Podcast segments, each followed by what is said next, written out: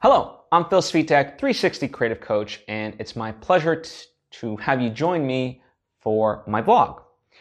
Part of the reason that I do this is to highlight my creative journey, so that way I can kind of uh, extract the various lessons I'm learning along the way, as well as highlight to you the various ways that I'm applying the lessons that I teach through my regular content.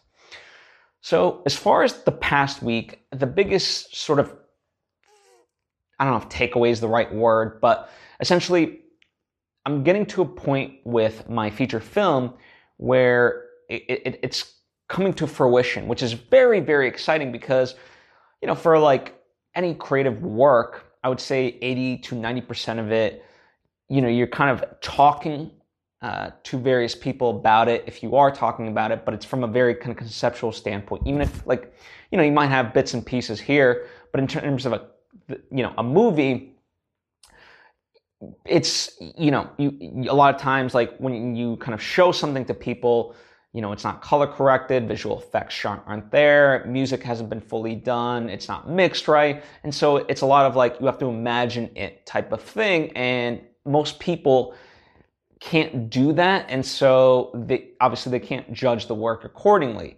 And so I'm at a place now. Last week we recorded, um, we did A D R, which is uh, which is uh, auto dialogue replacement, um, and it's it, it happens in movies when the production sound that you record isn't as clean as you need it to be. So, for example, if you film in the rain, a lot of times, like, you're not going to be able to use that sound because the rain's going to be overbearing. So you replace it. Now, a lot of people, you, you would be surprised by the by the amount of dialogue that gets re-recorded on major Hollywood movies. And there's, like, a, a lot of people, I, I feel, at least within my circle, they feel like, oh, um, if you have to do dialogue replacement, it's like the sign of a bad movie, like you didn't capture it right on the day of. That's actually not the case at all. Most Hollywood movies do a lot of A D R. The, the kind of problem you run into in terms of A D R when it comes to low-budget movies is that that the A D R sounds like it's A D R, right? When you watch a big Hollywood movie, you don't notice it. And the reason is because um, it's been E Q'd, which is uh, basically you're contextualizing the sound to a space. Um, you know, it sounds like it, it was recorded on the day of, even though it wasn't. Um, A D R for low-budget movies can sound out of place, like it doesn't belong there. And so, you know, you have to make sure, like, you, one of the ways, make sure you definitely get room tone uh, for whatever room you're in for each of the scenes that you're in, so that way you can kind of blend it in a little bit. And then, you know, there's other techniques with the actual uh, voice. Again, E Q um, is one of those ways, but you have to be sort of, you have to know what you're doing. Um, as far as, you know, kind of the interesting thing is uh, also about A D R. If you're an, if you're an actor, a lot of times you don't practice doing A D R, but it's it's integral to your job. But most people don't kind of talk about it or or um, don't not not that it's not, you know, people might view it as a skill set, but it's not something that's really taught. And it's kind of very interesting because, you know, not only do you have to match your performance, but you have to get the timing right. And it is very possible to get the timing right without matching the performance. Conversely, you can get the performance without the timing. So A D R is a marriage of both, and without practice, that can be very difficult for certain actors. It's not a knock on their acting abilities. It's just this is a different kind of skill set that, yes, can be developed, but, but again, isn't really harped on.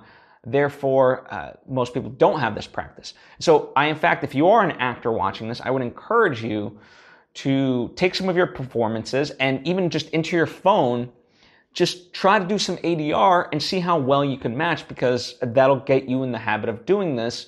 So that way, as you go on in your career and go on to these Hollywood movies who do use A D R, uh, in fact, heavily, as I mentioned, you will be in the habit of doing that and can, can nail it.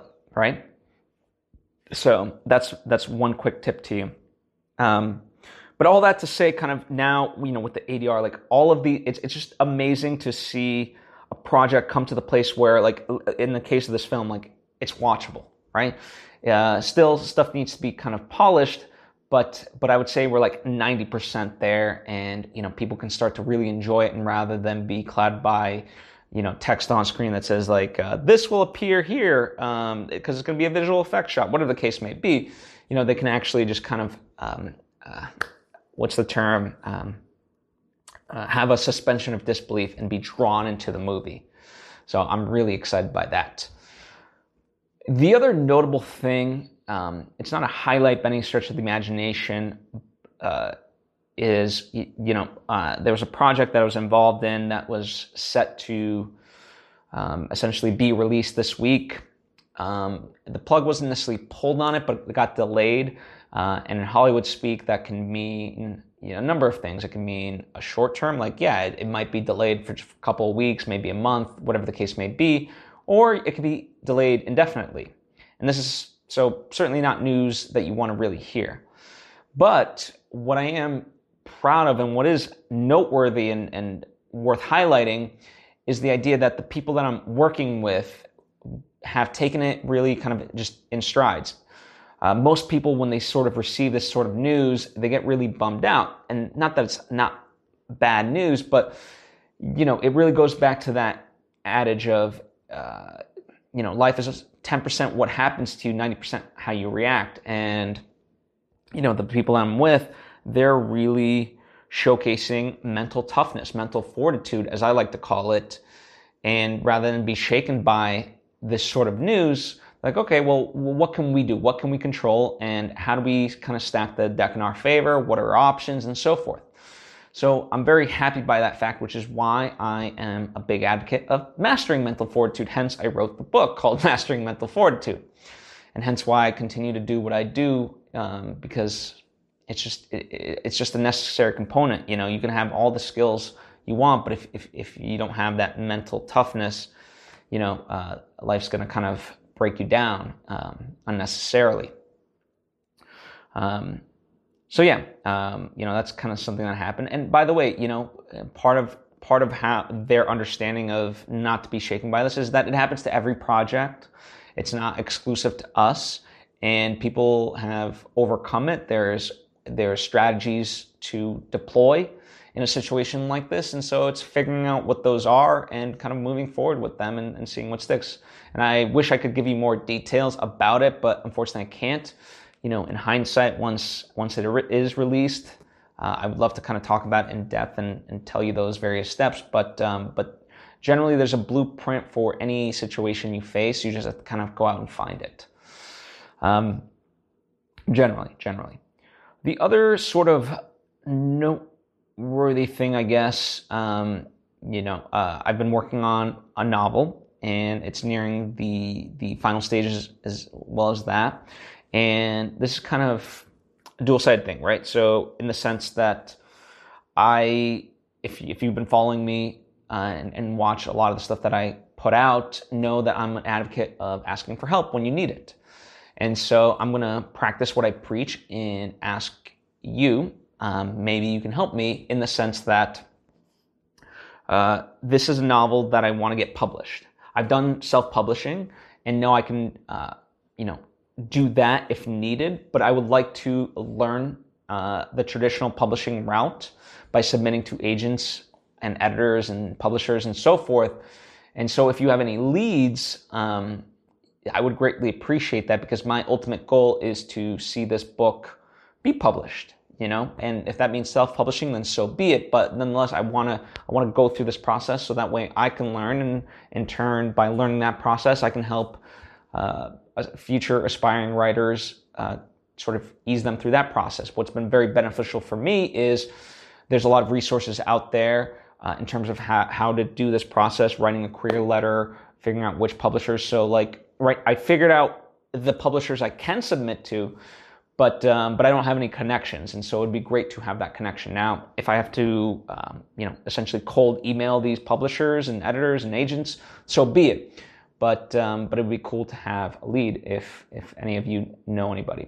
Um, and what's kind of interesting is, you know, for me learning about like query letters in general, the the hardest part for me was. Uh, creating a, essentially a summary of what the book is. You have to kind of overall do it in about like eighty, eighty words, um, which isn't a lot. And so you have to be, you, you have to, in a short amount of time, you have to be very specific and draw somebody in. And so that's, that's really kind of the art form of it. And I feel um, like I've gotten mine into a really good place. So I'm very happy about that and kind of taking the next steps forward. So I'm excited to kind of update you on that. It's probably going to be at least a couple of months still before the book comes out, but nonetheless, um, uh, it's, it's, even though that sounds like a faraway timeline, it's, it's nearing the, the latter stages of, of the life cycle, uh, you know, or the creative life cycle of, of this particular thing. Anyway, those are just a couple of the things that have been going on the past week. A lot of um, rinse, wash, repeat type of stuff. Um, but, uh, but you know, as I kind of mentioned last ep- um, last week in a post of mine, like sometimes staying the course is very necessary. People are always thinking about what's next. And in fact, what's next is just stay the course.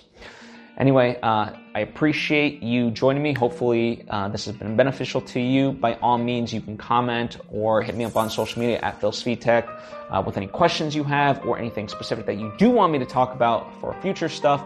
I will be happy to do that. And um, thank you for joining me. I hope to see you next time.